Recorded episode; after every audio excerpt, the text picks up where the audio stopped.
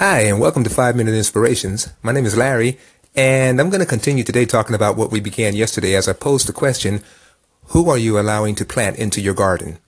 Yesterday was part one. Today is going to be part two. I'm not going to review yesterday because I'm, I'm aware you can go back and listen to yesterday's segment. Okay? Anyway, I ended up with the statement, making the statement, what you hear is going to determine what you believe. And what you believe will determine what you expect. And now your expectation will determine both your actions and your outcome.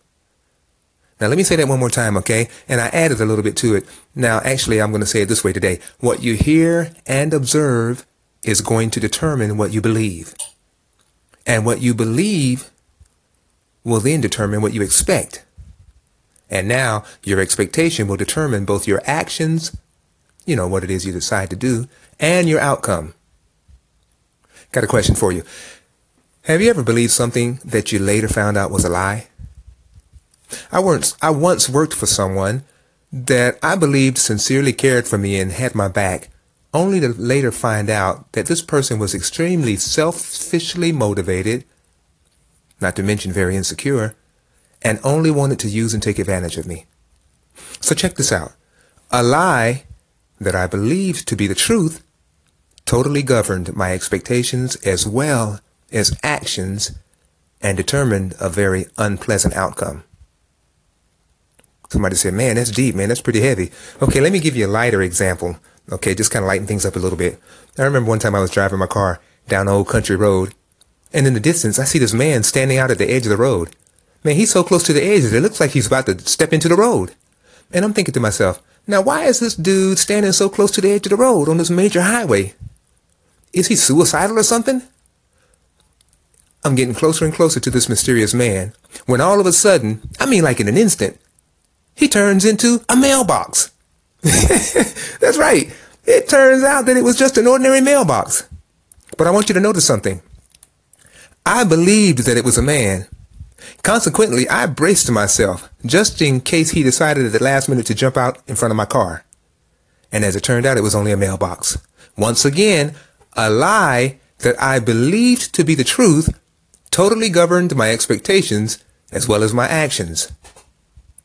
See, what you believe, whether it is truth or a lie, will determine your expectation. And your expectation will either positively or negatively impact your life in some way. That's again why I love reading God's Word. Lord Jesus, it brings tremendous stability to my life because God's Word is truth. Jesus said in John 17, 17, sanctify them through thy, through thy truth. Thy word is truth. So I've made the decision in my personal life, what I read in the word, as I come to understand it, that becomes my truth. I do life according to what I read in the word of God. Sounds like David. Remember David in Psalm 119, 128? He said, Therefore I esteem all your precepts concerning all things to be right, and I hate every false way man, that brings stability to your life. you know, I laugh as I think about this next example. When I was a young child, I used to believe in Santa Claus. I sure did. Every year I used to hear that song that talked about that he's making a list, he's checking it twice, gonna find out who's naughty and nice. Santa Claus is coming to town. Man, I really believe that stuff. So around the second week of November, I mean like just before Thanksgiving, as a little kid, man, I started trying to tighten up, pull my act together you know, stop being so worrisome and disobedient. so that Santa would put my name on the list of those with those other kids that he checked off as being nice instead of naughty, and therefore he'd bring me a bunch of presents.